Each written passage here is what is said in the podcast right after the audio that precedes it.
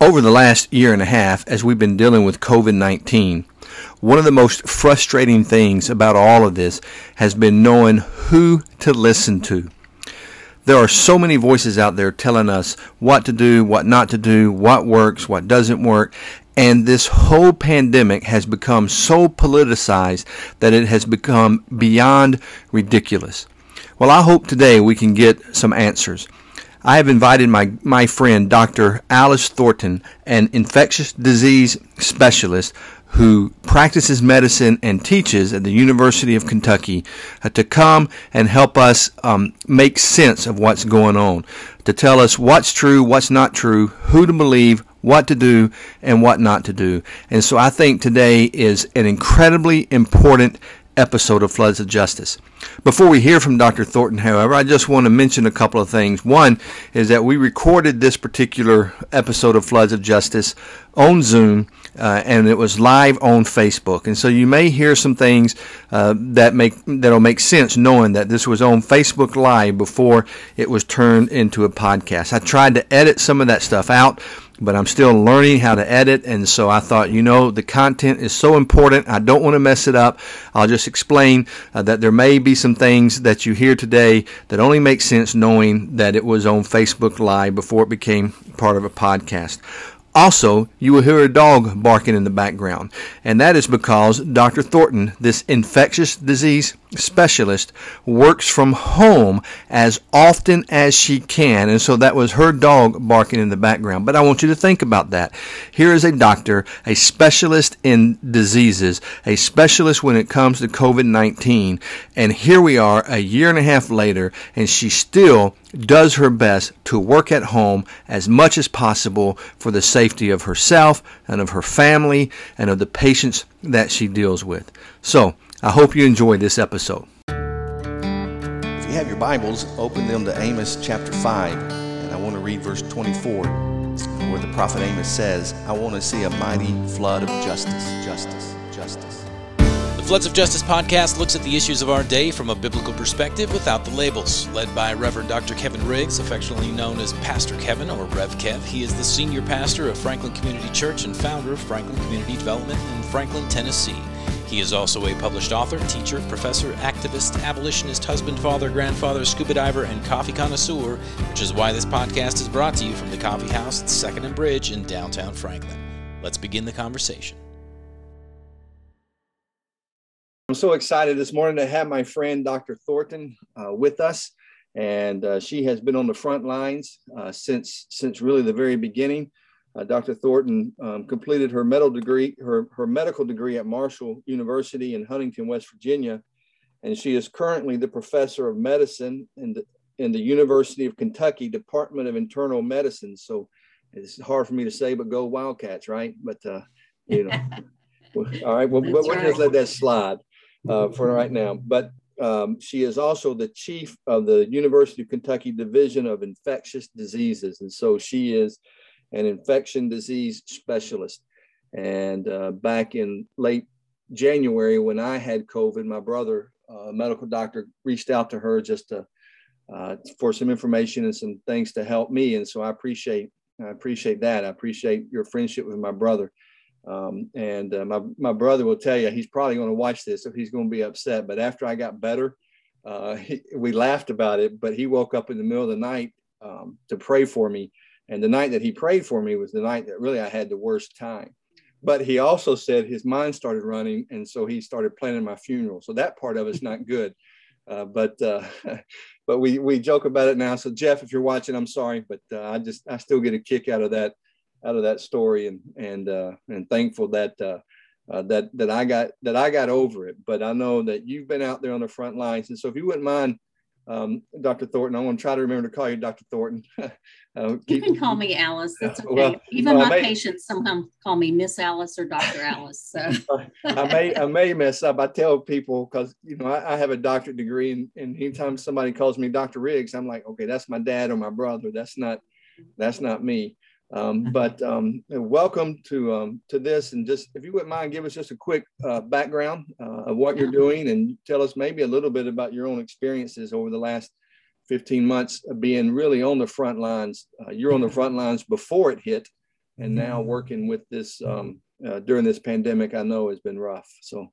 Well, and Kevin, I'm going to try my best not to cry, but um, when I'm talking to friends or family and we're talking about COVID, I almost always get teary and I can't explain why. My dad was a crier and I'm a crier. So, um, but I just do want to thank um, your heritage. Uh, folks may not know this, but before I became a physician, your brother and I um, were at uh, Free Will Baptist Bible College, and we both were doing um, degrees in other things. Mine was in elementary education, and my uh, with a major also in Bible. And your dad was one of my favorite teachers, and I always um, just love your family and the heritage that the Riggs have had, and um, really appreciate that the examples that you guys have been both um, with Christian education and education and community involvement. And then your brother Jeff is a very dear friend of mine, and we both were trying to go to medical school at the same time. So we suffered a lot of the same uh, kind of trials and tribulations. But um, except, except, he suffered on the beach in Miami, so don't let him forget that. You know, so true. he didn't suffer That's too much. That's true. Um, but my life and everybody's life began to change in March. And um, I've had some wonderful people that work with us here at the University of Kentucky, and a dear, uh, dear friend, um, um, Dr. Um, Derek Forster, um, who is also, and I'll just say, and I'm not saying this because you're a pastor, but uh, Derek has a very strong um, spiritual sense about him. He's a very strong faithful person. And his task before COVID and then after COVID at the University of Kentucky was to be the leader uh, of infection control at the University of Kentucky. And so I'll never forget the moment that actually my son, a student at the time, a graduate student at UK, texted me and said, "Mom, do you got do you know that you guys have the first a first case of COVID at the hospital. And I'm like, how does my son know this before I even know it? You know? Um, so that was that was my first moment. And I immediately reached out to Derek, who had been working with this patient. And at that point, Kevin, we didn't even know how to make the diagnosis, right? I mean, we went from knowing not even, you know, we live in a medical community and society where I can quickly do a strep test on you, I can do this on you and that on you, and know, you know, really quickly what's going on with you. And Derek had spent behind the scenes two and three days with this young woman, um, figuring out how to test her because at that point we didn't have that figured out in the state of Kentucky. And so I reached out to Derek and I said, Derek, um, how can we help you? And he said, I don't even know yet. Let me think about it because his job immediately was to lead lead the University of Kentucky in this response at that moment. And he's like, give me a day or so, let me think about it. And I said, well, you know, at this point, I may be your boss, but right now we're your soldiers. You're the lead. We're going to jump in there and help you however we can. And those are my very first memories. Um, my husband and I, I was supposed to gone out of town to a meeting. It was canceled because of COVID. Um, my husband and I met a, a, a, friend of mine and and her husband, and we met at a restaurant, and that was like the last, you know, that was the last hurrah of normalcy as we sat there in that restaurant, getting text and, and you know, yeah. doing that. So that was my first first moment and it hasn't stopped since then. We've been some times where we've had some moments where we can just put it aside but it's been a constant you know i've lived with covid uh, with people suffering from covid um, for the last however many months it's been and um, it's been crazy. Wow. Well you know i i'm not i can't tell you who it is because of hipaa violations but one of our mutual friends at uh, in our times that in college would have overlapped was like the second person uh, in my county, and so he would have been one of the first people in the state of Tennessee um, to get COVID. Now his was mainly asymptomatic, and he, it, really wasn't. Uh, um, he he did well with it, I guess, for lack of a better word. But he was he was right up there um, as one of the first ones in our state to get it. So with you with you working uh, in this area, just tell us a little bit about um, I guess you know help us separate us common people. There, there's so much going on, and there's so much misinformation. Just tell us a little bit about you know what what really is the case, and what are some of the myths. What are some of the things people believe that's not true? Um, but then you know um, just how you know from your perspective how um, how cautious should we be about all this? Yeah, and and, and you're right, Kevin um, because this is something that none of us have ever gone through, um, it's really hard. And, and we live in, I call it the McDonald age, where we drive through, we pick up a hamburger, everything's instantaneous, right? And I feel like of all the things that have happened through COVID, this is kind of a good thing in that it's put a perspective on everything is not just flipping hamburgers. So information that comes out um, as it, as people have seen with COVID, and, and there's been a lot of um, people felt frustrated, right? Because they're like, wait a minute, you told me yesterday it was this, and now today you're saying this. It's evolving. We this is an unprecedented time. Uh, the whole world at the same time has never experienced something like this other than in the early 1900s during the big flu pandemic, right? And so we are living in a time unlike any other. And um, what we know today may be different in three days as we get the information. And so I think for people that are not used to that type of pace of information and maybe how things evolve, um, they view it as lies and they think, well, wait a minute, you told me not to wear a mask. Now that you're telling me to wear a mask, okay, now we have good information saying that's what you should do wait a minute, you told me there wasn't a vaccine, and now you're telling me there is a vaccine. And so it's just, um, it's how things are evolving. And also, I think that you look at the, you know, we talk about looking at the science, and people are like, but this is going too fast. It couldn't be that you're looking at science. You have to think about it in, in this way.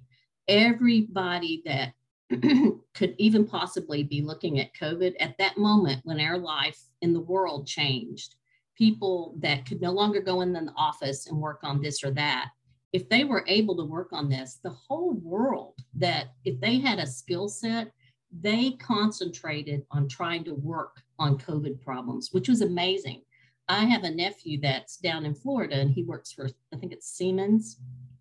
Um, uh, I don't know if it's engineering or whatever, but he stopped what he was doing working with big turbines and started working on how to create masks that would protect uh, medical personnel from getting COVID.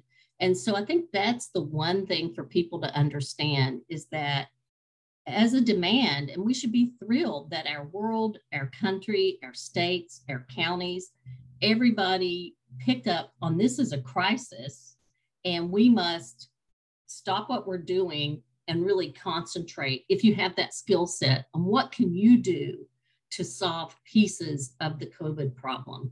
And so i think unfortunately for some people that translated into well people are saying different things and so they must be lying. And really a lot of it is time you know with time we have no more information. So i don't know if that's a good way to start that um, thinking about that but i just you know think that was one of the first things that people found out.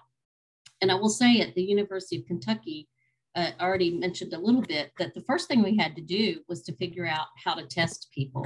And we didn't know how to do that. So we yeah. had to look at look with our pathologists, look with uh, local lab like LabCorp and places like that and figure it out. And what we said one week looked different than the very next week because by the time the next week had come around, like our university had figured out, oh, okay, we can use this platform and do the testing ourselves. Before that, the week prior, we were sending it off to LabCorp. So that changed. So it's all been extremely um, fast paced in one sense, but at the same time, it is drug out and we're all just physically and mentally tired of it. Um, but that's been the pace. And I think that has contributed to people feeling confused. Yeah, well, I, I know for me personally, just you know, when I was very, very hopeful that once the vaccine was widely available, that um, things would return um, to somewhat normalcy quickly, and and here we are now, and and things seem to be worse than uh, this time last year. I I was just reading in the paper um, this morning, you know, Labor Day last year there were, you know, X number of cases, and now Labor Day this year the number of cases is, has increased uh, dramatically. And then, and then another article just showed the differences between the number of cases in Memorial Day this year compared uh, to Labor Day, and it's just you know, it's just increased. Now, I'm not sure. Now, one of the things I hear, I hear anywhere from 95% to 99.9%, but what is the actual um, percentage of people who do not recover and who, uh, and who unfortunately die from, uh, from COVID? Yeah, so um, some of our early data um, is data from Wuhan, China, and so that that is and, and it seems to have carried forward. Now, again, we may have changes um, after we look at the un, uh, after we look at vaccinated people, but looking at unvaccinated people, particularly the early data from China, and then the U.S.'s unvaccinated data up until more people got vaccinated. About 15% of people with COVID will get sick enough that they need to be hospitalized or, you know, stop and take notice. So that means 85% of most people that get COVID will be able to stay at home. Okay. So then you take that 15%, and then you're talking about people that might get um, pneumonia.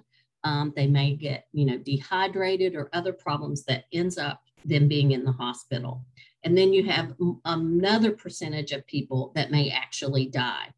And so the death rate by percentage is actually determined by a lot of factors. And so that can be your age, your immune status, um, what other comorbidities you have. And so definitely from, again, some of that early data, if you were 85 and 90 coming in, particularly in those early months, you had like a 15% chance more than someone that was younger than you of dying. So by the time you go through it, you may, you know, it may only be like a, a 5% or whatever percent of the total population. But as you age, your percentage chance of dying definitely went up. And as you had more comorbidities, yeah, uh, diabetes, yeah. kidney problems, uh, morbid obesity, um, lung issues, heart issues, then that adds on to your percentage of percentages of getting really sick with the infection. Yeah. And of course, if it's your family member or loved one who who passes away, those percentages don't really they don't exactly. they don't really matter. And I, I, and I always remind myself of that when people say, "Yeah, but we're making such a big deal over something that the survival rate is is you know mm-hmm. 90 99 percent or whatever it may be." But it's like, yeah, but if it's your loved one or your your child. Um, you know, and and I tell people also after having had it, and I told you before we went on air, I had a rough 11 days uh, mm-hmm. of it. And one night, to be honest, I, I, I probably should have gone gone to the, the hospital, but there was this: if I ever if I go to the hospital, I'm not going to come back. And uh, and I, I had that monitor on my finger for my oxygen, and my oxygen never dipped into a dangerous category. So I thought, well, I'll just I'll just I'll just keep keep fighting it um, uh, from that. But I forgot where I was going with that, by the way. Now, well, um, but I want to I want to just because we're on air and hopefully you know this is more you know probably more non-medical people. I do want to point out that you made a really good point, Kevin. If there's any way that people, if they do get COVID, if you can get like that little oxygen thing that you talked about, the pulse ox. Yeah, um, yeah. Sometimes you can get them pretty cheaply. Sometimes the they're very expensive. It ranges anywhere from fifteen to forty-five dollars. Um, but the, the point I want to make is that you've got that on so that you can know when you're in the danger zone. And so one of the things to notice is that when your pulse ox gets below 94%, so 9-4, when it gets below 94% and hangs down lower that than that, that's the time, you know, really to seek out help Oh, and I've seen people say, oh, yeah, we waited to go to the hospital until they were 75%. No, reach out for help at below 94%. You may not have to go to the hospital at that moment, but reach out. And if you can't do anything else, then at least call 911 at that point. But that's the good thing about that. So um, we've been buying those um, for our HIV patients. We have an, a, a very large HIV clinic, 1,600 to 1,650 patients And so with our grant funds, we've been buying pulse ox for our patients. And then some of my colleagues and I have been pinching up money um, and buying them for our non-HIV patients so that if we have people that don't have the funds to get that pulse ox, they can get it. So if there's one thing you could get for someone with COVID, if you have the money, get them a pulse ox. Yeah. Yeah. And I, I have a touch of asthma. So mine, mine would hang around yes. at 95, uh, sometimes 97, but it's just, I was just, but I monitored it. I watched it. Um, I watched it closely uh, from that. But where I was going with that, what I tell people is, so my experience was, uh, was rough 11 days. I've got a friend in Michigan who is one of the long term people now. It's been almost a year, and he was a nurse working with COVID patients and got it, and and he's still struggling with some long term effects. And the, the thing that's really scary about COVID, I mean, people dying is the worst thing, but outside of that is you do not know how it's going to affect you until you get it. And so you exactly might you might get it and just be asymptomatic. Somebody else gets it and they they have these long term effects. And and you know and i guess a lot of that is because it's just a, so much unknown about it. But that's what and so basically it, it's hard to convince people that you need to treat this as if you're the worst case scenario. I mean not not living in fear but if you get it and it wasn't much more than a cold for you then don't think that that's how everybody's going to respond you know it's like okay you may have got it and you may have like i had a friend who had it and missed two weeks of work he didn't, and he was asymptomatic the whole time, never had the first symptom, but was testing positive. And then, you know, me and I, and then another friend who was a month, I had a friend whose 12 year old daughter passed away uh, mm. from it. But then my uncle, I had a, a, uncle who's 101 years old who who got it and recovered. And so it's like you just don't. Yeah you, you know you can't it, predict. Yeah. And i always tell everybody because you know people reach out to me and and they're very apologetic and saying oh i'm sorry that i'm bothering you. And i'm like look every text every phone call i get or email about covid i take it very seriously whatever the question is whatever the contact is because this could be somebody's life. And that's what we've seen exactly what you've described kevin.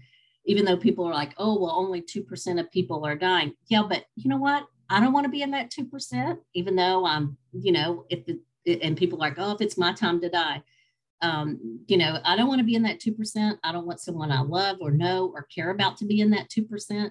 It's a terrible way to die. Um, and, and you've described some of that, that, that suffering where you, you're isolated and mm-hmm. also smothering. I mean, you can't breathe. And so to me, you know, an, another terrible way to die would be drowning, you know, and I not had COVID, but um, even when people have a normal pulse ox, they have that sense that they can't breathe. And that's a very terrible way to feel.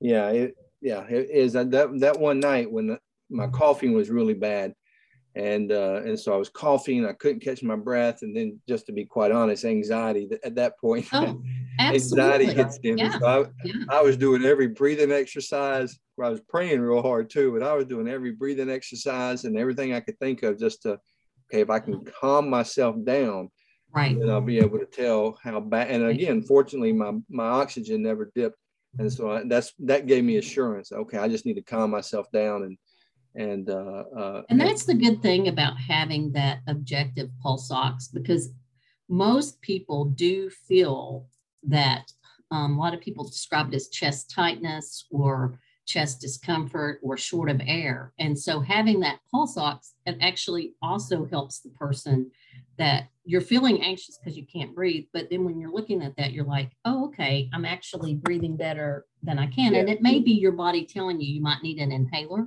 you mentioned having asthma.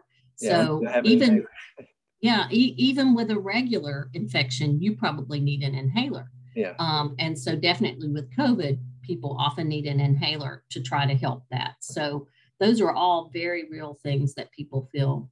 Um, but I, I do want to go back. You mentioned, you know, the myths and things that we've combated with, and the um, so, the World Health Organization, and you know this from having parents who, I don't know if your parents were ever missionaries, but definitely your dad had lots of missionary friends, and you probably do too. So, the World Health Organization, I mean, to me, that's not political. Um, this is a world organization that is looking out not just for rich Americans, but really dirt poor people all across the mm-hmm. world.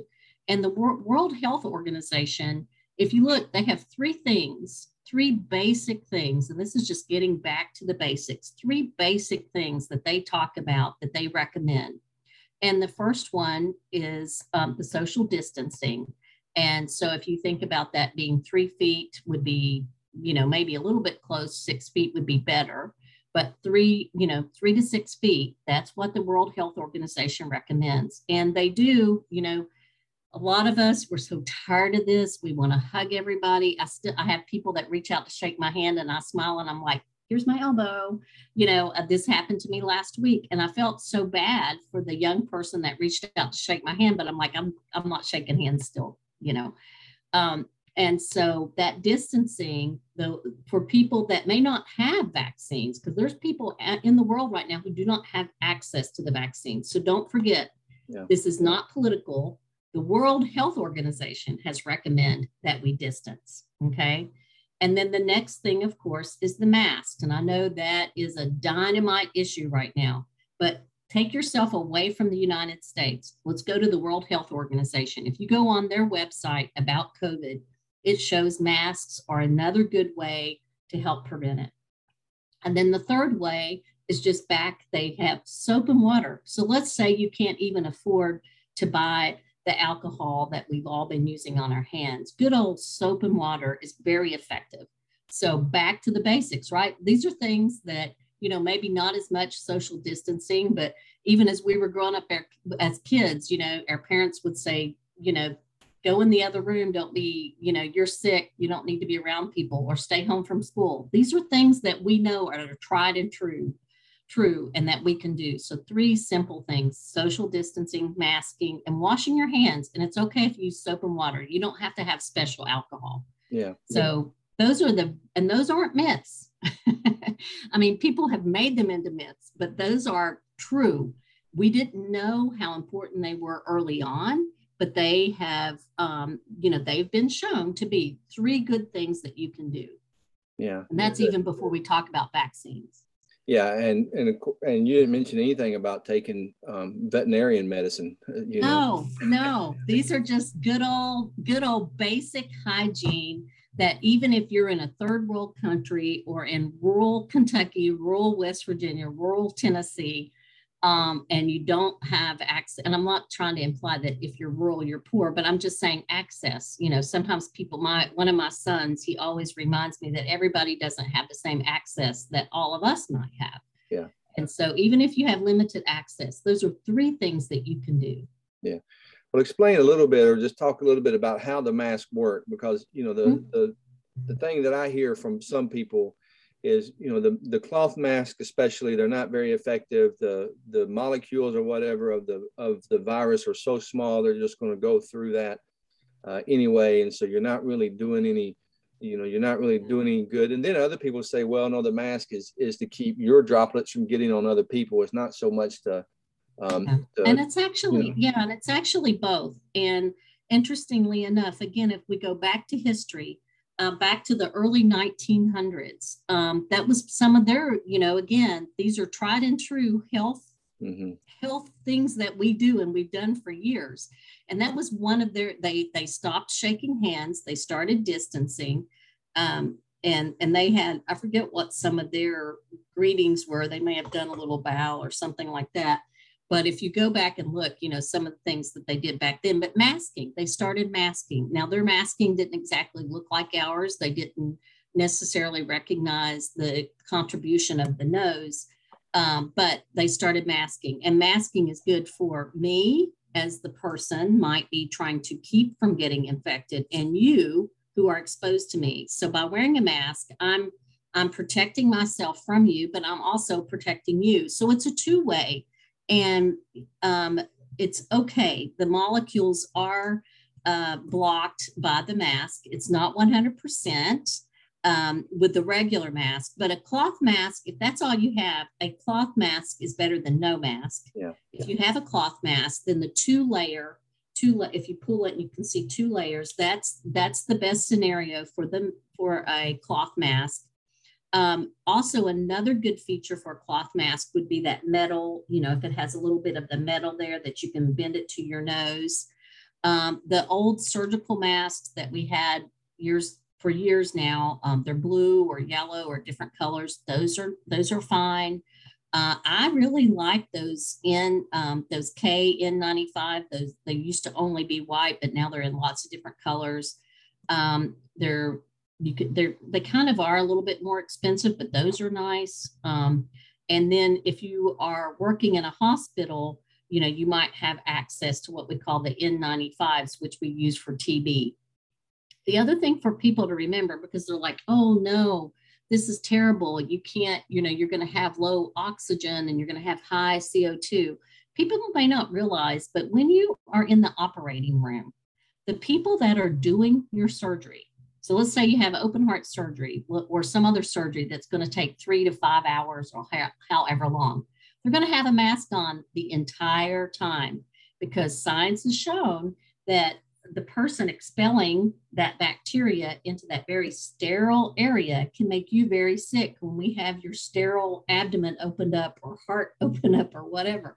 And so uh, people in healthcare have been wearing masks for a very long time. They're not going to pass out from CO2 or whatever uh, collecting under the mask. It, it works, it's just fine. Um, you know, I, I started medical school in 1988 and I remember being a medical student with masks on. So we've we've used masks in the surgical arena and sterile procedures for a really long time. And masks go all the way back to the 1900s during the flu pandemic when we were using them as well.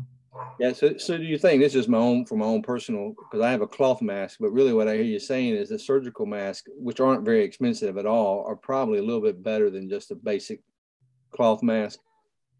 I mean, I think it depends on your situation. Um, my husband is um, he was he's a retired teacher and now he's working um, as a teacher assistant. And um, you know, my preference for him being with those unvaccinated children is for him to have either a surgical or those uh, KN95. They look like a big white duck bill um, because I feel like you get a, a more firm, you know, you get closed up a little bit yeah, around yeah. your face and you can be a little bit more firm.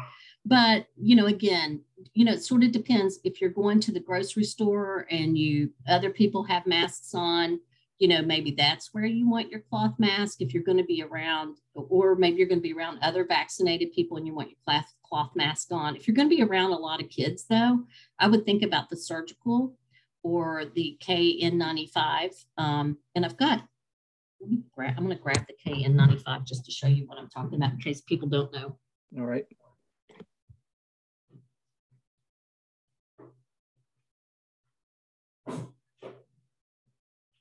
So these are the so these are the surgical masks that we're talking about. Um, you know, they look like this. So this is what people have worn for years when they're doing surgery. That's why it's called a surgery mask. And We've worn these for years when we're going into a patient's room with the flu. Um, and then this one, um, I do like these a lot. Um, these these are um, they are available online, uh, and it's got KN95 on them. I like them because I wear glasses, and I like them because they pinch really nice here. So I'm not getting that air coming up and fogging me. So I, I like those really well.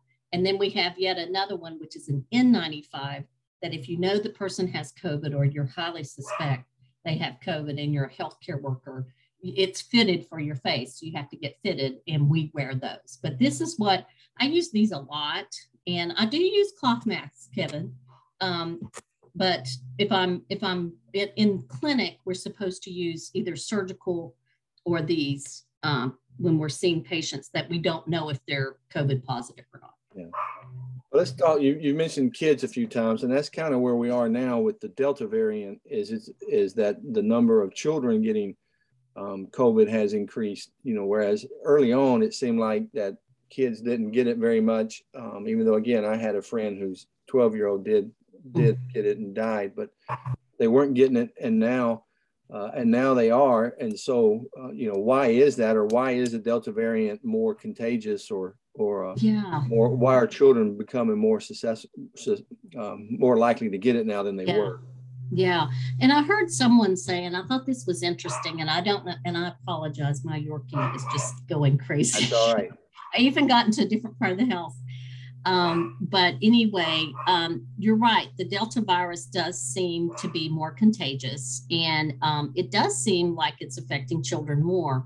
But you need to remember that this virus, um, COVID virus, and even you know other viruses, they're looking for a host. And so, really, who are the biggest part of our population that are unvaccinated? And that's the children. Okay. So it wants to live. And so it's going to find a host. And unfortunately, it's finding that host in the children. And I don't know for sure if children are more susceptible to the Delta than they were the others, or if um, now they're the group where, you know, they're just like a target just waiting to be hit almost. And one of my friends, Dr. Hoven, um, who um, has been the president of the AMA before, uh, and she's an infectious disease specialist, um, she has pointed out that when people are hesitant to get vaccines, that really, if they could just think about the children, you know, if you could put aside some of your thoughts and think that the children are very vulnerable, and until we know more information, you know, we're not able to to vaccinate kids that are under 12, except in a research uh, type situation so if you don't, if you can't come up with another good reason, get vaccinated for the children just to try to prevent them because they're like wide open, just waiting. You know, they don't want to get COVID, but they're at risk. And kids that are under three, maybe maybe a three-year-old, but kids that are under two and under, it's really hard for them to wear a mask consistently. Even masks that are made for their face, it's just hard, right? And babies, you can't put a mask on a baby. And so, I mean, you might be able to, but it's not going to stay there. And plus, they can't understand what you're doing. So, really, those are, are very vulnerable people in our population that we need to be all doing what we can to help them. Yeah, that, and, and that's a good point. And that's kind of where I come down. Of, of you know, the Bible makes it clear we're to always put the other person first, and uh, and to treat people the way you'd want to be treated. Um, and so, you know, if wearing a mask helps, if it works, if it if it if at the very least it just makes the other person feel more comfortable, um, then you know what harm does it do? And it, and it could, and it and it could very well, uh, you know, do do good. You know, and and does nothing's a guarantee. I mean, I don't really understand how this works. Uh, you you may, but my understanding is like like the flu. You know, every year you get have to get another flu shot because the flu virus will mutate, and this strain of flu is not the same as as last year's. And so that's kind of the same way with this, right? And so you had COVID and it mutated into Delta, and that now you've even got. I mean, they're going through the whole Greek alphabet. Now they're down to Mu, I think, is the last. Yeah, yeah. Now we're lambda and up to I think, uh, like I think Mu. Said, like I saw one that said the Mu variant uh, from that. Um, and so my understanding is the more people get vaccinated, then the less likely those variants will continue. But because we still, you know, we were hoping that um, we that you know, we would have 75, 80% vaccination rate and we're below 50 or, or, right at 50 now in the United States. In Tennessee, we're in the 40s. My, my county is the highest county. I think we're at like 52 or 53%. But if we would have gotten to that 75, 80% vaccine rate, then we wouldn't we wouldn't have to be dealing with as many variants as we're dealing with now. Is, is that correct? That's right. That's exactly right. And um, my my life before COVID was with HIV, and so um, we learned some lessons that uh, with HIV that are very applicable to COVID. And so with HIV, we know um, that if a person's viral load, if their HIV is not under control, then it, it mutates. And so that's the same thing with COVID in our population. If we're not able to completely squelch it and get it down to where it's not moving in our community, then it's going to adapt. And remember, viruses and bacteria and fungus, they're all, it's all amazing organisms.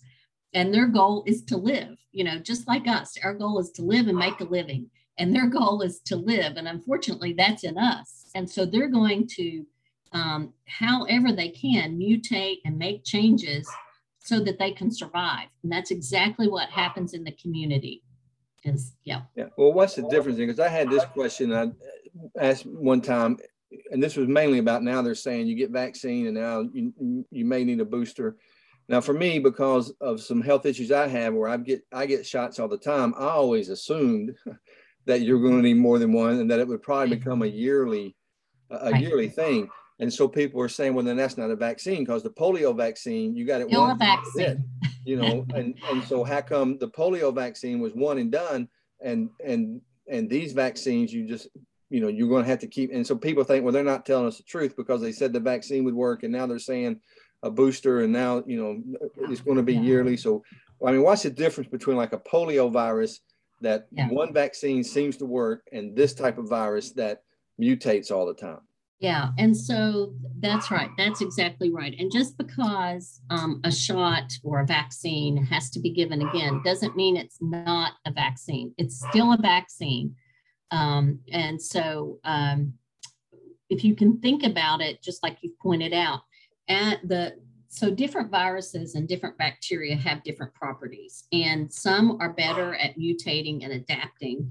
And so that's one of the reasons why in my mind, we don't have an HIV uh, virus vaccine right now, is because um, it does mutate a lot. And so we've not been successful, for instance, of even coming up with a, a viral vaccine for that.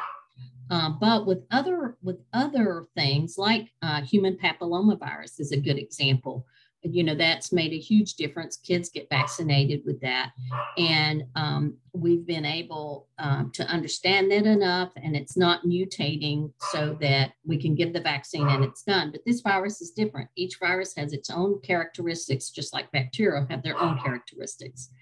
And so this virus is like the flu virus in that you're going to have different mutations and you know most likely in the future um, there will be more additional vaccines, as we've already seen, um, that need to be done with the COVID vaccine. And I will say that the CDC has come out and said that people that um, there's different categories, but people that are immunocompromised, like either they have cancer or they're going uh, undergoing cancer treatment or they're immunocompromised from the disease they have.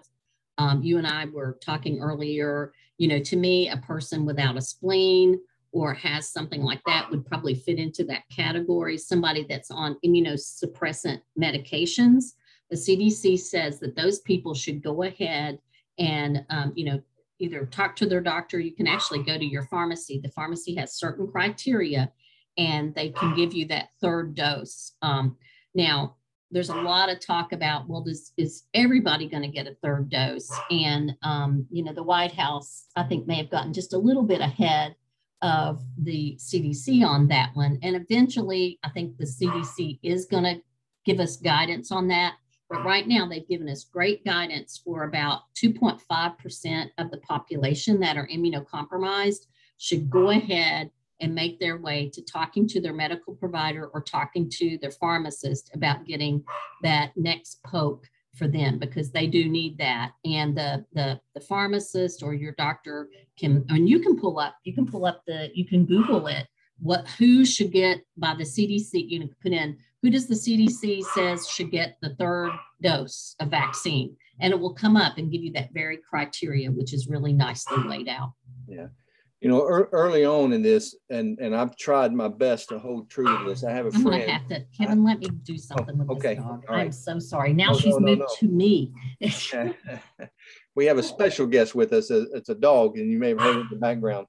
Um, and uh, we we like animals, so we're not going to uh, worry about that too much. She'll be right back uh, with us. If you got any questions, uh, feel free to ask. It's good to see so many people uh, watching us, um, and uh, hope that uh, that that you're getting something out of this. And uh, again, if you got a question you'd like to ask, uh, please oh, sorry. to do so. No, no, no. One of the dangers from working from home, often my husband is here and he can, and I'll be like texting him, get this dog out of here.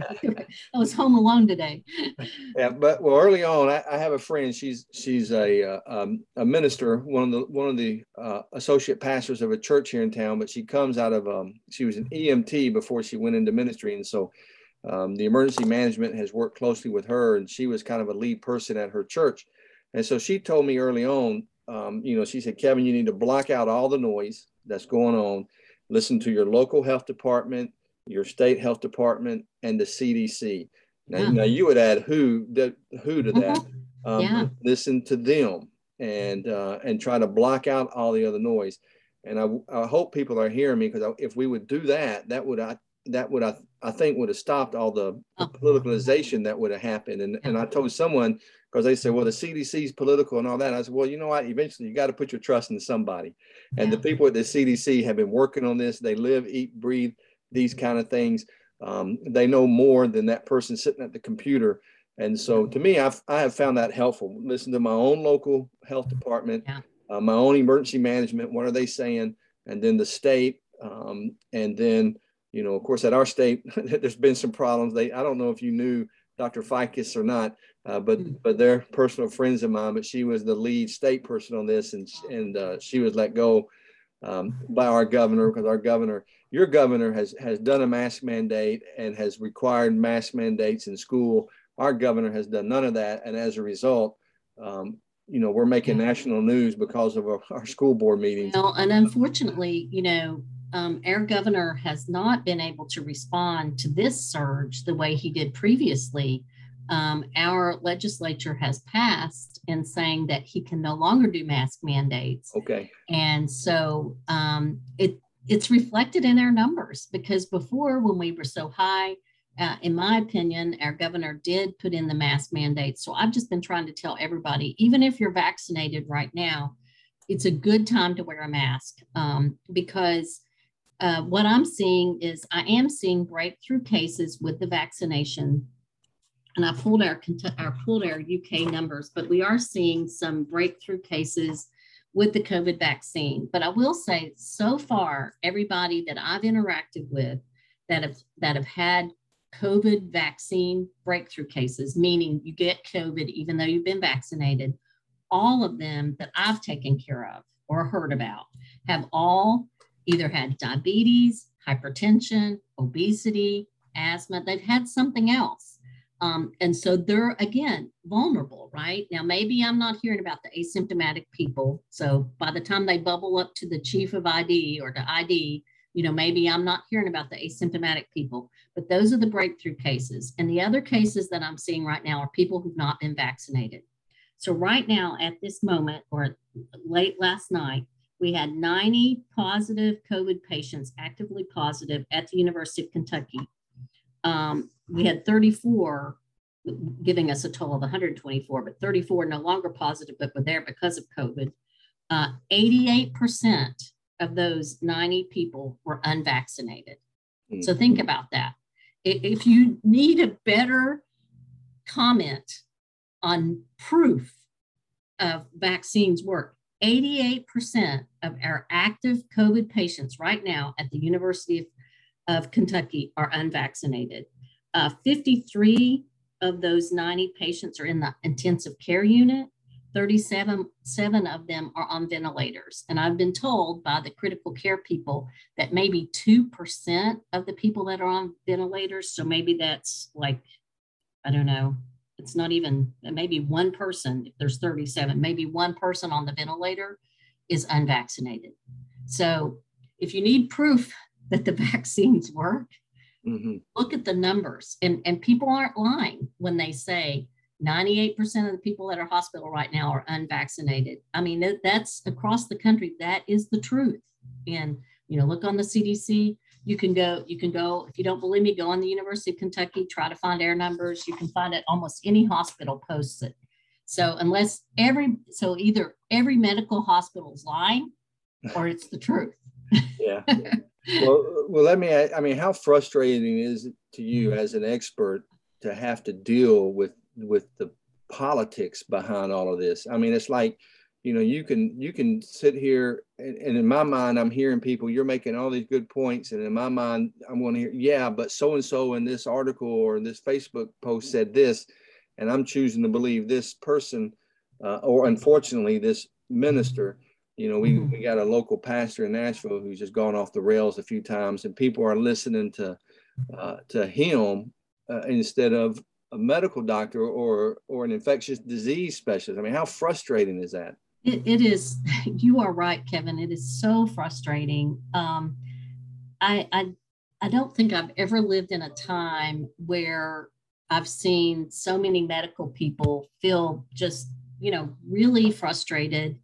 Um, and I think about it, you know, most of us, I mean, okay, there's probably some mechanics out there that aren't very good people, right? I mean, they're they're out what my my family, I don't know if this is a West Virginia term, would call shysters, right? They they they're up to no good. They want to take your money. But that's probably like very little of the of the mechanics that are out there.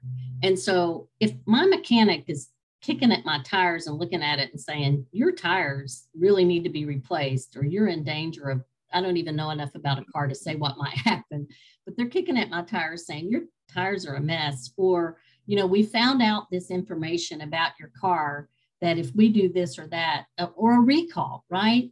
We all are used to recalls. We're, we're used to information coming out on something that looked good, but now it's not. And you need to take your car or your phone back you know, and, and get something done on it. Why in the world would droves of medical people be telling you this?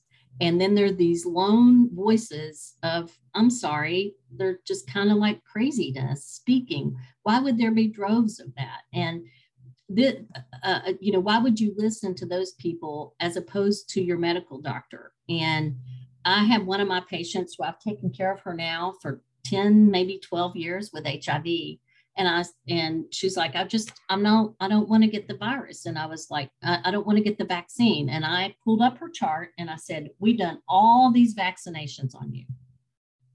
This is a time where you've listened to me with all these other vaccines. You really need to listen to me on this one. And she goes, Well, it's your all you doctor's fault. Um, some of you are saying to get vaccines and some of you are saying not. And I said, but I'm here in this room with you. I've been taking care of you for 10 years. I've given you all these other vaccines. I've given you HIV medicine that has helped your HIV and helped you live. Why would I be making this up? Why would I take the vaccine myself, give it to my three children, my husband, make sure all my siblings get it? I mean, it's just like it's almost like people are brainwashed. You know, it, it doesn't make sense to me. yeah. Yeah, I, I don't know. Surely you see my frustration. yeah, no, I mean, I'm, I'm with you. And it's almost like, you know, it, it, like I told somebody the other day, somebody was asking me, and I said, well, it's almost like if you wear a mask, then that means you're a Democrat, uh, mm-hmm. uh, which means you support abortion. I mean, that, that's kind of the way the logic crazy. You know, the way, the way the logic flows, you go from wearing a mask to being a baby killer, you know, in, in some people's minds from that. And it's like, whoa, wait, let's, there, there's that's, there's a lot of in between going on. Yeah, uh, and that's why I kind of brought up the WHO because I had to do a talk last week, and I was really impressed with actually some of their animations that they had for the basic, you know, basic suggestions. And I thought, okay, if people think that that it's the U.S. government you know a plan or whatever let's just go to a let's go to another country or let's go to the world and even the world health organization is promoting those three things that we talked about and they're promoting vaccines um, yeah. and, and it's so sad because you know there are people in countries that would love the opportunity to pass up a vaccine oh, they can't yeah. even get the opportunity to not go um, so I think it's like there are countries where one and two percent of the population have even been offered the vaccine, and this is a country where you have to have vaccines to start school. Um, if you're going to work in food, you have to have hepatitis A, I believe, and I don't think hepatitis B, but you have to have a hepatitis A. Food workers have to get a vaccine. Medical people have to have hepatitis B. We're supposed to get the flu shot every year. Um, we have certain things that we're supposed to have. If you're a veterinarian, you might have to take um, different type of vaccines uh, depending on what kind of animal exposure you might have. So all across the country, we have traditionally had vaccines that people have to take. And why suddenly are people thinking this is any different? I mean, yeah, when we're talking yeah. about trying to save lives. Yeah, no, and that, and that's where like you know people and, and people are um, because of this vaccine are, are signing religious exemption. And I'm like, well, first of all, show me in scripture where that is. But then also, let me see your vaccine record. You've gotten all these other vaccines, and now all of a sudden, on this yeah. one, it's, it's just unfortunate that it's become political. You know, one I guess one of the advantages they had in the early 1900s that they didn't have social media uh, to to deal with. Mm-hmm. So it seemed like everyone. But evidently, you know, evidently there was a lot of controversy, though. Even yeah. then, there was controversy for mask wearing, and there was controversy for vaccine vaccinations as well. Yeah. But um, you know, I, I like what you said. People can, you know, look at your trusted sources. So, you know, look at the CDC, cdc.gov. You can go on there and type in questions and really, really good information. Um, if you're like, well, I no longer trust the United States, okay, then go to WHO you mm-hmm. know, you got to trust somebody. You got to trust somebody. Your health organization then yeah. if you don't trust the CDC. Your mechanic, your mechanic illustration was very, very good because I, have got a mechanic that I've been using for 20 plus years. Right. And he can tell me anything. I mean, if he wants to take advantage of me, he can, because if he, t- whatever he tells me, I'm like, okay, right. fix it, you know, because yeah. I don't know anything and I, and I've trusted him. And so I, I, feel the same way about my doctor. My, you know, I, I'm a person who believes in the placebo effect. If my doctor tells me that this medicine is going to work, it could be a tic tac he gave me, but it, but if he told me it's going to work, then then I'm going to take it, and I and I'm going to feel better. So, because, but that's that's there's a lot of trust in that, and but yet for whatever reason with this pandemic, it has gotten to be so political uh, people aren't trusting, and it's and it's destroying families.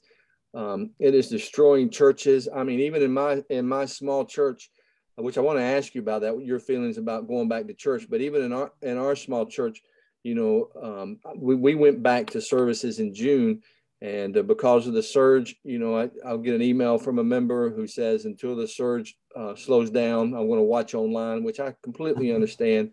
But then I've got people who they're not going to get vaccinated. They're not going to wear a mask no matter what you tell them.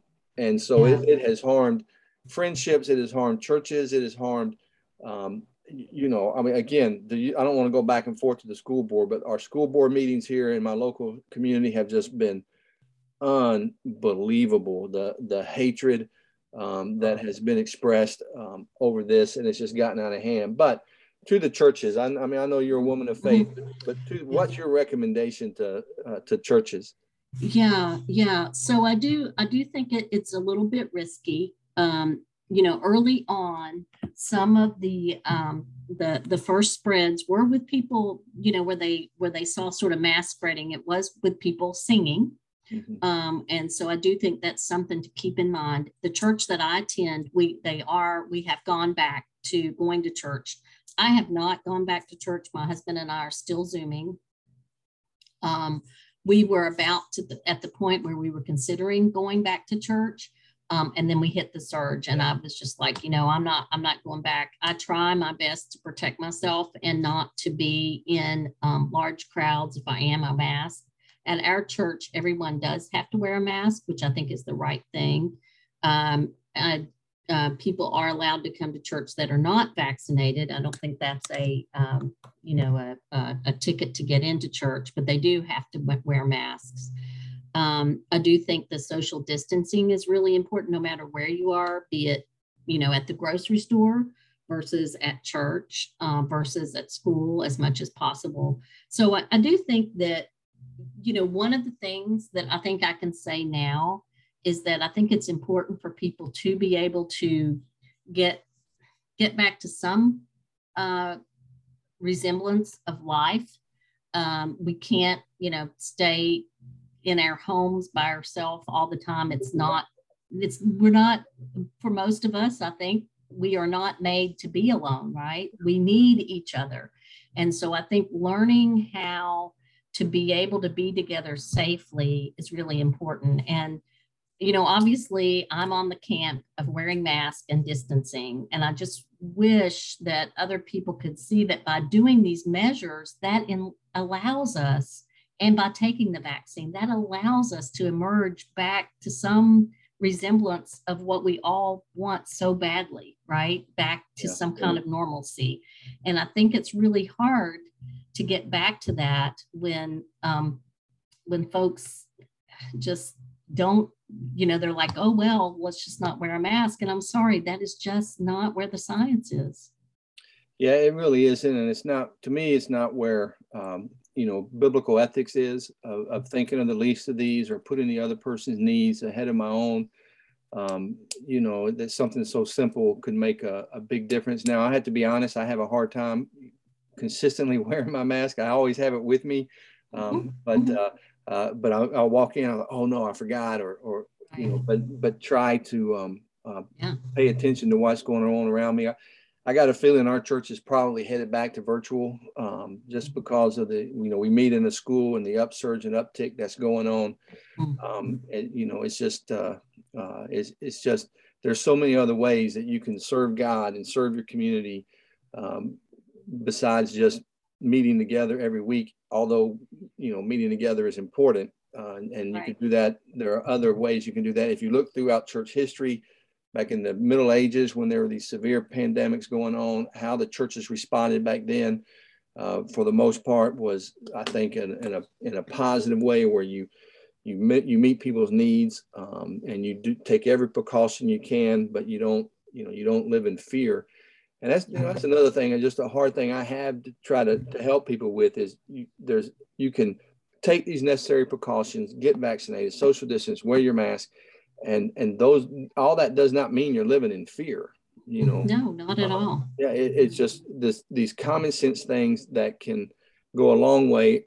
And i read a, a, while back that the the the flu pandemic back in the early 1900s really uh, lasted for about three years mm-hmm, and, it did. Um, and so in some ways that gave me hope you know i was depressed this is still going on but then i thought well that took three years we're a year and a half into what could be a three or four year uh, process to just try to um, figure out how to do this. And then what we're learning now will help us when right. when something uh, more serious may come down the pike, a more uh, a more deadly virus um, that that might that might be coming. Um, you know, and if if we can learn how to live now, that'll help us, I think, in the future. So, in closing, again, just thank you so much for joining me. But but uh, just think I'll put you on the spot. Um, just some words of hope. Uh, you know, I mean, we didn't even talk about the mental aspect that this is happening, where suicide rates are going up, and there are so many um, ripple effects of the pandemic that have affected our lives. But but where do you find hope to keep going? I mean, you're with it every day, so. So yeah. what what gives you hope that we're on the right track or that it's going to get better or or just that gives you hope just to get up and face another day. I mean, goodness gracious, working with HIV patients for so long, uh, which God bless you for that. That's such a needed area, and they need, um, you know, just basic love and human dignity. And now uh, dealing with this every day. So where do you, where do you find yeah. that strength and hope to keep going? Right. Well, I think I think that is a, a great question, and I'm probably going to um, mess up this quote, and I think it was her, but Mother Teresa I think she had a quote, um, you know, something about not to not to look for great things that you can do, but you know what, do little things with much love. And so that's really been a theme for me. And um, it's probably I'm going to get emotional, but my my family um, has just been incredible. I have three sons and a, a wonderful, wonderful husband and they have just been so incredible and such a support and the people that i work with um, you know our nurse practitioner tiffany um, she is just she always has my back and some of my colleagues um, and you know just i think that's one good thing that has come or at least for my family and and some of the families we have about 80 people that are part of our division and some of the things that I'm seeing for some of those families is I think people have kind of gone back to the family. You know, I think um, you know during the early early times of the COVID, um, my son had moved to stay with us and work distantly from home from Michigan, and I would come home and just be so like spent after a day of trying to figure out, you know, like how do we test people, what do we do with people, and all that and we would watch the uh, English bake shows together, you know, just something silly and nonsensical. And uh, my son, who's in Louisville now, and one of my sons, he's uh, in medical school. And when he comes home, um, we'll, you know, we're not going out and doing a lot of stuff. We'll play Scrabble together. So we're doing, as a family, we're doing some of those things that we used to do when they were little uh, spending time together. My husband and I have definitely gone on hikes and we've tried to find trails. We've gone to Louisville and met our son. and like picked up to go food, gone in his apartment, eaten, and then we'll go for a walk at some park. So I think helping us think about back to the basics again. You know, we've talked about back to the basics to mitigate your risk. But if you think about it for your mental health, you know, what are the things that you can do that make you feel better? And I grew up in the country and always being outside always makes me feel better. So as much as you can get out, go for a walk. You know, pets right now have played an important role for people. Um, their children, taking joy in their children, um, joy in your family, spending time with your family, um, you know, doing FaceTime, calling those people that you love. I think I think family family has been and, and, not just my own family but my work family my church family my community family has really been a strength for me during this time. Yeah good. Well thank you so much again. And uh, if you don't mind let me i just want to pray for you uh, before oh, i would love that. All right let's pray. Great. Father i thank you for this day and i thank you for dr thornton and i just pray a, a special blessing on her and her team um, and uh, really just all of our healthcare workers, but Lord, especially for her, encourage her today and, and keep protecting her and her family. I thank you for the work that she does. And I pray that uh, people would just listen to um, her expertise um, and that we would learn how to live together and, uh, and to take the safety precautions that we need to so that we can get back to some type of normalcy. So thank you for this day and uh, just be with us all in Jesus' name. Amen. Amen. Thanks, Thank you so much. Yeah. I want to hit the, hang on. The Floods of Justice podcast looks at the issues of our day from a biblical perspective without the labels. Join the conversation online at floodsofjustice.com or find the Reverend Dr. Kevin Riggs on Twitter at Riggs underscore Kevin. Floods of Justice is part of the Tennessee Holler Podcast Network. The Tennessee Holler provides relentless coverage, shining a light on injustices throughout Tennessee. Find them online at www.tnholler.com.